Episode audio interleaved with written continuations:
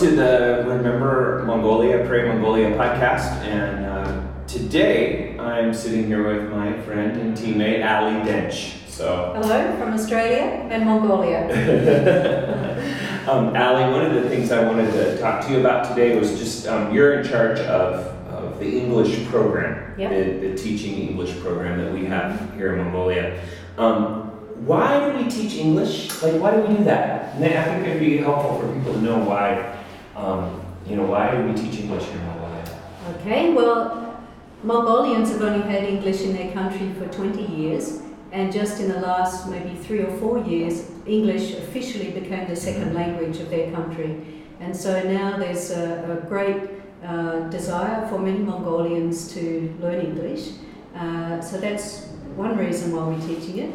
It's meeting a felt need in the communities, and our students are coming from high schools, universities, uh, Mongolian English teachers who are training to go into the schools to teach English, uh, business people, and um, those who are training to go overseas, the TOEFL students who need to take that test in order to study overseas. So we have uh, classes from the uh, first level right through to the TOEFL Yeah. level.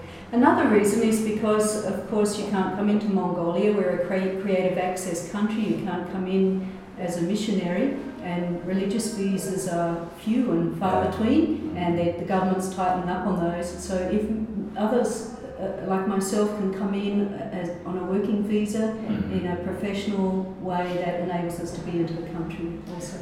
Ali, are there any, uh, like, is, is, is in thinking about the last couple of years that you've been teaching uh, English in Mongolia, are there any um, people, specific lives, that you feel like the, the program has really impacted or touched, or, um, you know, you feel like you've been able to play a part in their spiritual growth and discipleship? Yeah, for sure. It's exciting with English because in Darkhan, which is three hours north of uh, UB, in the last two years we've had over 200 students come into our program. Wow. Of course, we don't have a close relationship with all of those, but there's probably a number, maybe 30 or 40, that keep turning up in our classes. Uh, half of our students are probably Christians. Mm-hmm. And so it's exciting to be able to build into their lives and see them network with each Yeah. other and also for them to share their faith with the non Christians in the class Mhm. because it's much easier and it's not dangerous for a Mongolian to share their faith with a fellow Mongolian, whereas we have to be a little bit Yeah. low key with what we do. Yeah. So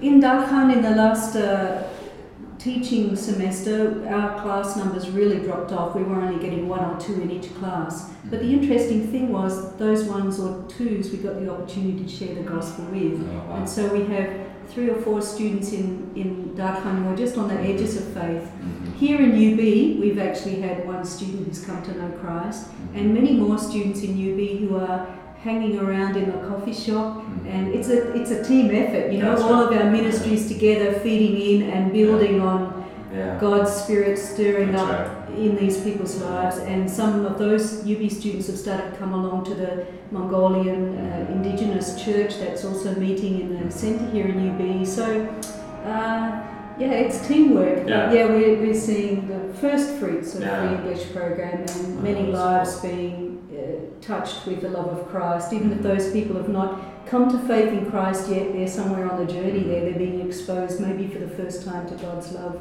Yeah. One of the goals of having these videos every month is that uh, they're going to groups of people uh, in America and maybe in Australia eventually. We, Yes. I mean, it's a worldwide thing. It's not, not closed to American churches, but one of the things that we're wanting to do is, is see groups raised up, that God will raise up groups of folks who will commit to one hour every month to pray for Mongolia. And uh, we've got about 20 or so of these at the moment right now that we're recording this. Um, my hope is to have 50. I'd like to have 50 groups of people, 50 hours of prayer every month. I think that'd be Yes. awesome. So this month, the focus is the English program. Okay. And uh, what are some of the things specifically that people can pray for, for you, and for the, the program? Um, also realizing we're kind of pre-recording this, so it's it's right now July. You'll be seeing this in September. But you know, what are some of the things people will be able to pray for and can pray for in the English program and in our work here? I think for me as the director, I, I feel the responsibility to uh, make sure that the program has, has a, an evangelistic edge to it, Mhm. and yet I don't feel like I have the gift of evangelism.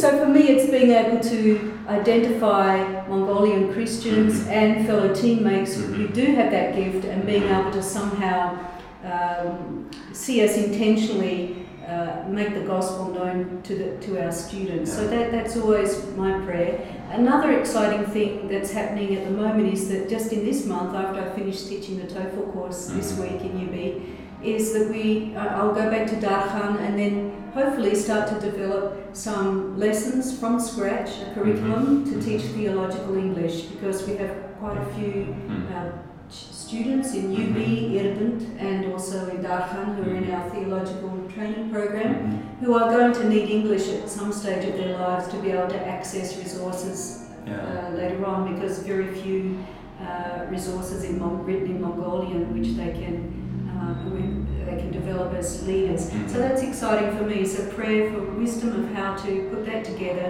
I'm very excited about that, Bernie, because I feel like at some point in time I'll need to leave this country. But if I can leave behind a series of books in theological English that we can use in Mongolia throughout the churches and maybe even in other countries, that's, that feels like something good to invest in.